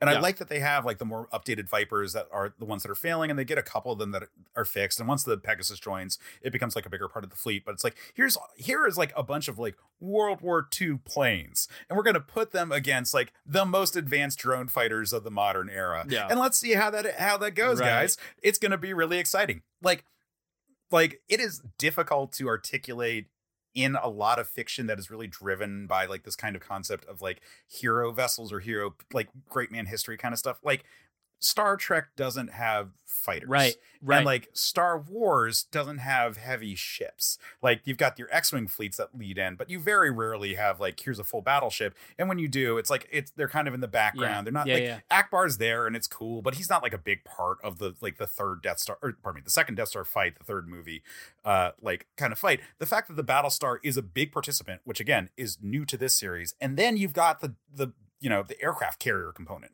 Like and that we're going to really capture that and really like like make that this this cool element of again this very noble part of the mm-hmm. story where like the battlestar is the defender or the battlestar galactica the, the galactica is the defender of the last of humanity of like wh- what is it 5000 people? Like 50,000. 50,000 people, like a, a bottleneck of, of humanity so tight that even if they found a planet tomorrow, they wouldn't necessarily have enough breeding pairs to repopulate the planet. Yeah. Like we're, it is that tight of a, of, a- Yeah. of a population. Yeah. Like, you know, like whatever, like the inflated numbers of the Toba catastrophe aside, like it was still like a hundred thousand breeding pairs. Right. Like, or, or more like you know like we're like even in the most apocalyptic ones like none of them were like you know some people like exaggerated to 10,000 but like a th- 100,000 was like kind of what were like the most cataclysmic version of like oh almost all of humanity was wiped out at this moment or almost all the cheetahs which is why they all are so prone to disease wiped out by this genetic bottleneck right. we're, this is that Yeah, like yeah. but worse and they're at war against a superior foe Yeah. The odds are not in their favor. No, No, and so it is so noble to be on the Battlestar Galactica because every single person there is doing their part to ser- to keep humanity alive. And so, like, even if you're just the fucking janitor, like, yeah, it's, it's depressing as hell, and after a while, it's going to grate on you. But at the same time, you're doing a goddamn job. right. Yeah. Yeah, that's one thing that's pointed out in the uh, the first Lucy Lawless episode was it Final Cut where she's a news reporter. A news reporter. Surprise, she's a Cylon. Um, but yeah, Zion. yeah, but there's a moment where it's like they're reporting about how no one in the Galactica has tried to resign from their position, despite the fact they're already like so deep into the war. Like no one's asked to resign because it's like, well, where are you gonna go? Yeah. what are we gonna do? what, Mhm. what what would you do? You just sit in the fleet and do nothing. just wait until you maybe died or made it to the next civilization. So Hopefully. yeah, no one's asked. yeah, hopefully, yeah. But yeah, the uh, the miniseries really delves into the fact that even at the end of humanity, there's still th- that less glimmer of hope. Like the the uh, the saying that came from Eddie J- Edward James Olmos. Uh, so say we all. Apparently, he just made that up. Yeah, apparently that was not in the script. Apparently, uh, where he just Mhm. said "so say we all." That was apparently just made up by Edward James Olmos. Oh wow. Apparently, Yeah. it was just it was just made up on the spot, and they were just kind of went with it. Or at least his like crying out and getting them going for it. Getting may them have had, going like, the- for it, yeah. They might have had the, the the priest like saying it as part of like you know just your generic. Yeah, but I mean, like his, I mean, he, like his chanting. It was like getting the yeah, crew- him, him is like yeah, like saying it, like building it up. He's such he's such a good fucking skull. Oh, like yeah. he's such a like this like him as the commander and like you know like, one thing that he did invent in in this was like take when they do the comm system, it's like a telephone, and he flips it upside down because he doesn't give a shit if anyone says anything back to him. He is just talking into it as a microphone because it's such a strong performance. Yeah. Like there this whole piece is is brought together like there's all these great ideas but like they have a fantastic cast. They have such cool design. It, it, feels so tangible and real, and it was doing something so fresh from what sci-fi was doing, especially on TV. And but even in the movies, like it, it had been a long time since 2001: Space yeah, Odyssey. Yeah, like, yeah, yeah. Yeah, there's there yeah there have been like niche like like hard sci-fi things, but usually they're not like on this scale. Usually it's not about a fleet of ships that feel like real ships. Like it's no surprise that like Colonial One feels like a plane that we've all been on. Like Yeah. just like not even like that much of a like a weird like like It's just Air know. Force One. It's just Air Force. yeah. I mean it's supposed to be Air Force One, but it's like honestly like it, it's more just like a regular kind of like pa- like you know small passenger Yeah. plane like Yeah. private plane that you can hire kind of situation like it's not that well stocked and like there's so many ships that are are you know like these interesting designs that are like playing on like all the different types of vessels that you might find at sea or find in the air or all these things that have iconography that you can look at and be like oh i see that and it's in space right. yeah, you know it feels real it felt cool it was really fresh at the time yeah.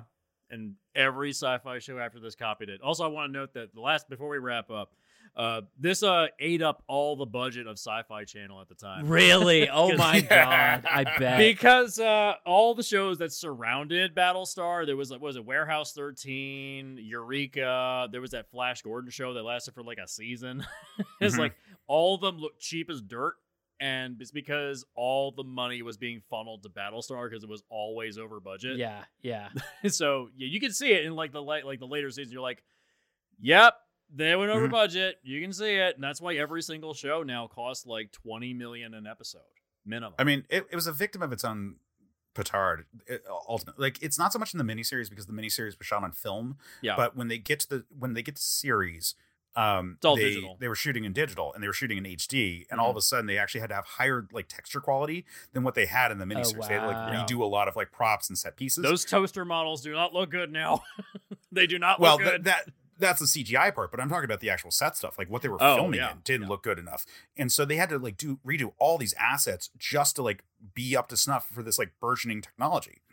yeah. So like it it was inflating a budget in a way that like sci-fi hadn't had to have that expense before. Yeah. It's like going And, like back. and- TV didn't have that. yeah, expense yeah, before. What a risk, you know. yeah. Overall. Go back. Go.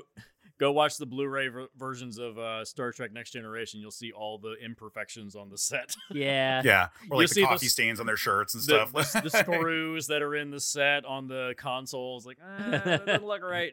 yeah, it's Yeah. Oh, But- we deal with this like I, I, like again. I work on Star Trek fan films. Like we deal with this all the time because we're shooting in fucking 8K. Yep. yeah, got to cover it all up. Yeah. yeah.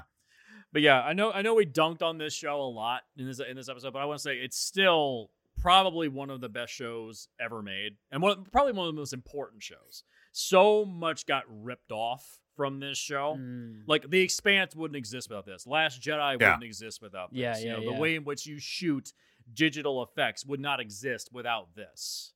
And it, it- it- for- everybody says, "Oh, well, no one was watching the show in the later seasons." Well, if you look at the way that they gauged that, the Nielsen ratings was how they were gauging that. No one was watching it at nor- as normal time because it was in a terrible time slot. Yeah. Mm-hmm. But because of time shifting, which they weren't counting at the time, now that's normal because everything's just like streaming and on demand. Right. If you counted that, it was one of the highest watched shows of all time. Damn. People Yeah, I mean- people were watching. It was just not when it was airing on television. Right. Like DVR was a thing at this Yep. point. TiVo Uh, was a str- thing. s- Yeah. T- TiVo on demand was a thing at this point, and the DVDs were a big thing. Like Yeah. this is a series that had one of like those big web web series, like the same, you know, like the way The Office did, where it was like yeah. like show level quality just for like snippets because like we Yeah. you know we just hadn't figured out like regular streaming yet. Like this is all th- like this was such a prestige show that so many people were talking about. Like yeah. if you look at the actual ratings for the finale, it's like match. Yeah. Yeah. Yeah, it's huge. It's huge. Yeah. Uh, before we wrap wrap up, I want to point out one thing. Uh, Richard Hatch, uh, late Richard Hatch, who was uh, Apollo in the original series, he shows up as a character in the new series. He plays Tom Zarek, kind of like a Che Guevara revolutionary type. He was adamantly against this remake, and then they just said, Yeah. "Well, you want a job?" And he said, "Yes, I do." Talk about an olive branch. yeah, I will say his arc in that series when they get to the uh, the kind of takeover of the Galactica in the fourth season is really fucking good. Oh, wow. yeah, he they do interesting stuff with him. Like Yeah. the characters have interesting arcs. Uh, Yeah, every character got an interesting arc. I mean, except for Starbuck, who just comes back for no reason. And Apollo in the last two seasons. Uh, all right, I think that's enough. but yeah, it's like I know we dumped on this. Seth, do you feel uh you understand why I like this show so much now? I, you know, I do, and and I almost expected it going into it. I don't know if you've ever seen the Portlandia episode where they get addicted. Oh yeah, to- absolutely. Where Ron Moore shows up as the character. He's like, and somebody's like, "Have you ever watched this show?" He's like, "No." Is it good? yes, that is literally Ron Moore. Yeah, Yes. yeah. Uh, that I, I knew I was in for it, and so I, I like sitting down to watch it. I was I, I was definitely seeing why this was high on your list. This definitely, uh, honestly, I want more stuff like this. Like, why it feels like this is kind of a gap in our in our film area right now, where like I, I feel like the only time The I Expanse. The Expanse. Yeah, The like Expanse the- is just Battlestar. the expanse is it but like where are the movies in this kind of harder edged you know battle sci-fi Mm. wi- without going into like a I- red box you know what i mean like like that might be the next wave. Dude, I- I, I, feel like the la- like the the MCU is is kind of a counter response to this one, where we get into some more fanciful kind of elements of it. Like it's military washed. Like it's it's you know like there was there's a reason Iron Man and the the Incredible Hulk were like the launch of the Yeah. MCU, yeah. where it's like here here's war machines and steroids, and we can explain that really easily. And like you know like the the choice of which characters was very deliberate in terms of that, but it still is ultimately this much more escapist kind of fantasy kind of setting and you and you know in terms of like the sci-fi stuff guardians of the galaxy where it's Yeah. like let, let's let's be weird. Let's let's not be realistic. Let's have Yeah. all the crazy shit out there. And there i'm sure will be a backswing at some point but like at at the moment it was the you know the re- the return of star wars and the return of of the high adventure in space kind of part when you do sci-fi. Yeah. Um and this this was the other end and it shows that like you can en- really enjoy both ends yeah. We'll see what happens with Rebel Moon. do I, yeah. I mean how do you feel about the first half of a bug's life being turned into a whole movie I I've never seen a Bug's Life, so I couldn't tell you. i mean we're just doing you, you say we were talking about just seven samurais but the first yeah act. yeah yeah, Seven Samurai by the first act. Yeah, it's like or the Yeah. um the other example is um uh not not what is it? Fuck, I just had it on the tip of my tongue. Well, I do have a counterpoint for Seth while you, while you're thinking. Yeah, um, like ahead. Denis Villeneuve is like a good counterpoint. Like Dune and, and Blade Runner 2049 are Yeah, both like excellent like companion pieces to this in terms of like here is like some realistic like kind of gothic level of like sci-fi horror yeah. of, of it all where it's like here's these massive structures of like where humanity has become so small and, and insectile in this in this world like that's what BSG is doing where they're but they're all on the ship. In this in this scenario it's like well the ships don't even matter the worlds are just like so oppressive and you're you're just such a tiny little cog No, I and and I I hear you on that too. I think the those are uh, especially Hit- Villeneuve as a director is a great representation of like this as as the edge of what I like. It doesn't quite fall into this military battle complex though. Like I like that this is Mhm. dogfights and sea battles and y- like your Villeneuve stuff is very like character driven and character based. Like they're like It's ground yeah, battles. yeah, and Yeah. I, like yeah. I, that was what I was going to mention Warhammer when they really get that TV show. Yeah, War, I could see Yeah. Warhammer feeling this. The Fallout show is is definitely going to have some some feelings of similarity here, just for having the more futuristic, battle hardened setting. I'm just, yeah, I, I I'd I'd like to see some more, um, you know, military battles in space, kind of as a as a harder edge, not you know, not um, the more Disney end of it. It's I you know, Yeah. Master and Commander Yeah. in space, please, is what I'm asking for. I guess. They they kind of got there with some of the new Star Trek shows a little bit. I think Discovery kind of did that for a bit, but that kind of goes against what Star Trek is. Yeah. So, but yeah, it's like you know, so like uh, I- I think Yeah, it was I- was it Discovery season two where it's that giant fucking battle where the two ships are inverted to each other, and it's just like it's just like a fucking ugh, god, I hate that shit so much.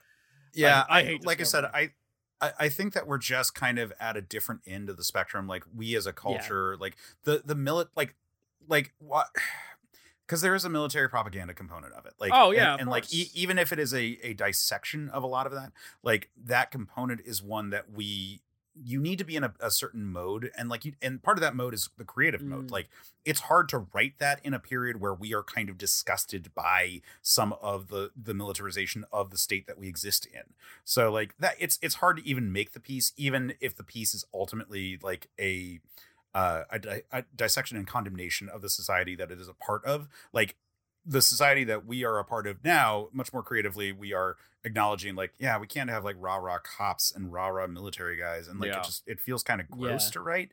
And like I'm sure that'll shift as we have like different situations, but you need to have a new take on it where it's Yeah. going to feel dynamic and interesting and fresh, and not just feel like I feel kind of dirty looking at it. Like uh, so you know we'll see where we where we get and like I, you know I I'm not necessarily like like it's the weird juxtaposition of like I love this I hate the culture that produced it. yeah.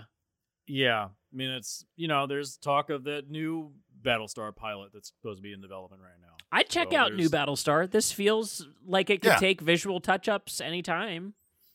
Uh, But I don't know what you do. It's like they were talking about doing like there was supposed to be a series that took place after the end of the last episode where the Cylons came back and they land on Earth, and that never really got made because the plan rode the ran it into the pavements. There was talk about that that didn't get made. There was there was the prequel Caprica, which nobody liked, and then there was uh, supposed to be a TV show Blood and Chrome, which then just got turned into a movie, and it was like that was it for Battlestar. Yeah. Now there's talk of doing another series. Originally, Bryan Singer was going to produce it, and then all that shit about him came out, and he dropped out. Yikes.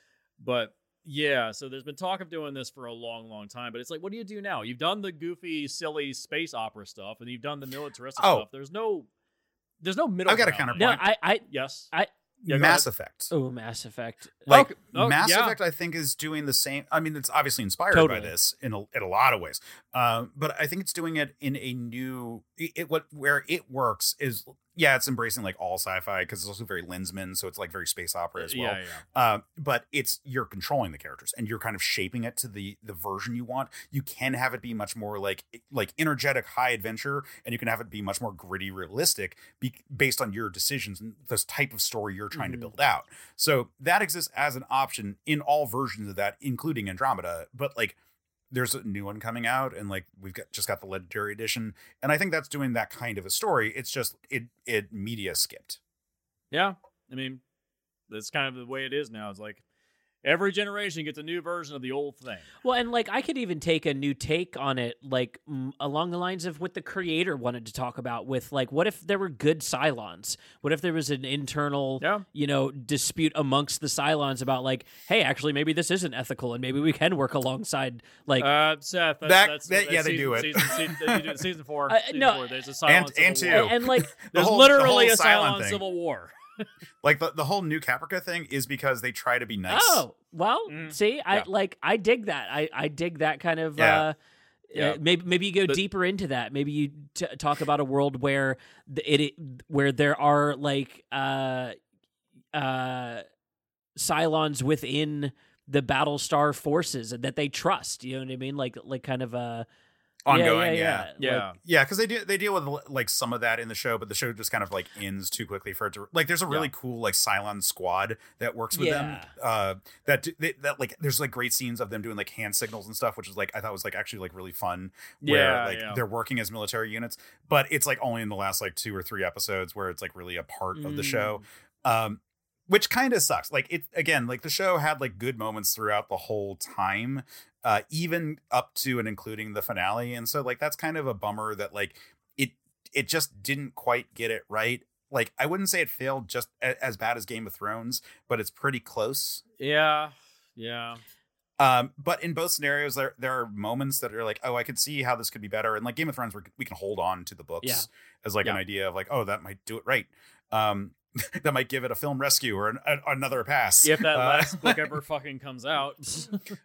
yeah uh, but but but i will say that the show has so much going for it that it's hard not to look fondly and not to like take new things looking at it Mm, like yeah. rewatching new caprica in our current conversation about gaza is going to be a really weird experience yeah. uh, because it is literally doing that and like trying to be like well this is why some of your friends who are like really good people support israel even though they're murdering people like Yeah. that because they have that conversation in there with the Cylons who are sympathetic and you actually kind of start to like yeah. then- but they're at the same time the reason the worst things happen to people because they're like they're kind of like splitting this and not like yeah it, it the show is really interesting there's a lot of stuff that's too complicated and too complex especially for this era of tv but like it's just too complex for like a limited group of Mhm. writers because it was probably a lot of white people like to do a really good version yeah. of it ultimately and be nuanced enough.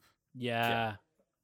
Uh, honestly, I could uh, I I I could take a version where if if we want to do a less white centric version of it, have like a battleship for some of the different um continents you know what i mean of of earth and then you could have like maybe a slight afrofuturism spin on one of the ships you could you know kind of like maybe dial up some of the the more visual aspects of your series uh, instead of trying to like you know retread some of the, the They they kind of they kind of delve into that. But that is Each- a s- Yeah, Go. the Pegasus is based around one of the uh each each uh colony has its own fleet basically. yeah yeah And each each each planet has its own like group of people that represent that ethnicity. Like the Taurons are kind of like what is it? Uh, is it uh, Greco-Roman? I believe is what it Hmm. is. yeah, I mean it's Michelle Forbes specifically, so it's that sort of like Well, I uh, mean, in, in, in like the prequel Caprica, it says that the uh, Taurons are mainly Greco-Roman. oh Yeah.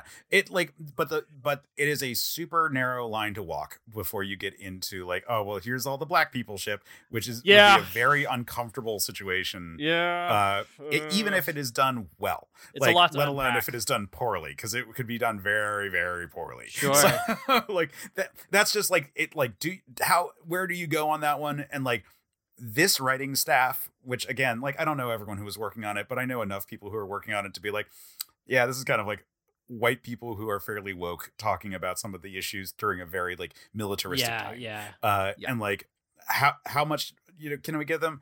Uh could be worse could be better could could, could be a lot worse. Uh yeah, like we'll give them flack. It didn't it didn't all land but i i think overall like it's a piece that i'm really happy to look back at and like i i like i loved it. I was so happy that like to go back and look at this thing and be like this is so fucking cool. And like i felt so in, it felt like i like i can remember watching it with friends where i'm like you got to fucking see this thing.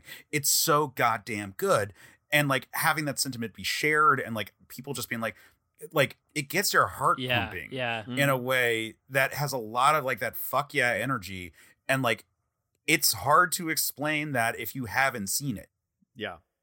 The scene I was thinking of is when um when Adama is told that uh Helo and uh Teal are gonna be executed for stopping Boomer's rape and uh Michelle Forbes is going to execute them publicly, and he just says, "I want a Marine strike team ready to to attack the Pegasus right away."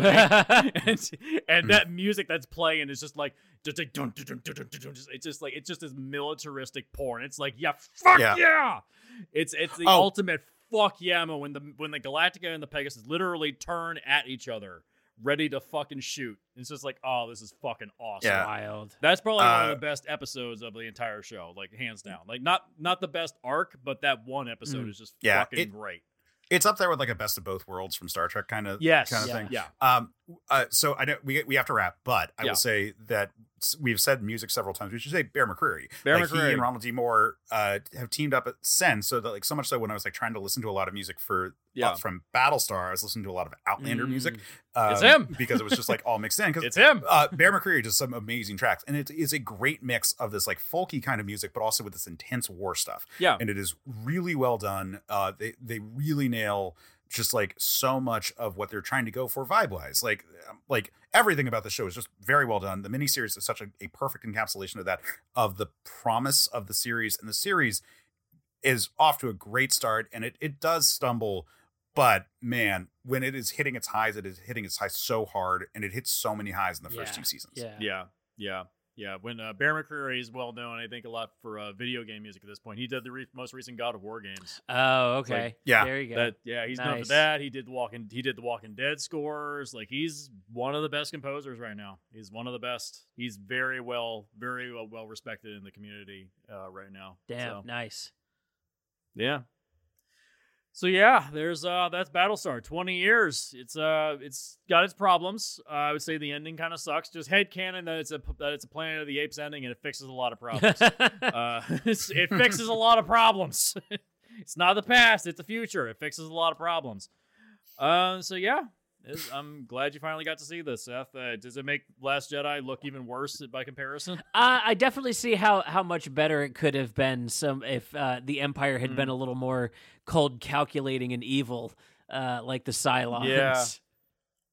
What if it was like the ships were like constantly having to like go to warp for like five seconds just to go off in various directions, and they just keep catching up to them like every five seconds. They have to keep going and going. They burn out the engines, and they're constantly having to repair them over and over and over again. Mhm.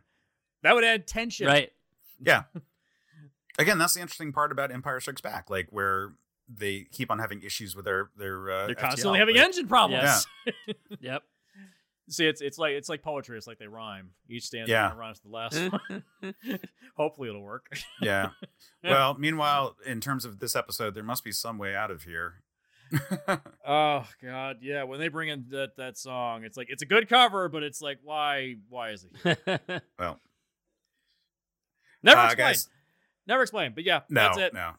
That we're not Yeah. not even gonna get into it. No. Uh, the more we speculate, the more the less it makes sense. I am so happy to be talking about this with you all. This was such a great chat. I yeah. this was a lot of fun. Like I, I really enjoyed the series and just thinking about it. And it's like I was just thinking about stuff. Like it, it's such a fun series to look yeah, at. yeah. Uh, Merry Christmas, everybody. This is uh, a little sci-fi treat for us to end the year. Yeah, some good hard sci-fi for the first three seasons. Right. Also, fuck, I'm old. Twenty Yeah, years. like, when I- when I 20 when I saw it was 20th anniversary, I was like, oh god damn it! I literally just felt my hair starting to turn gray. I was like, yeah, it, it was that Matt Damon from Pri- Saving Private Ryan. gift right there. oh god.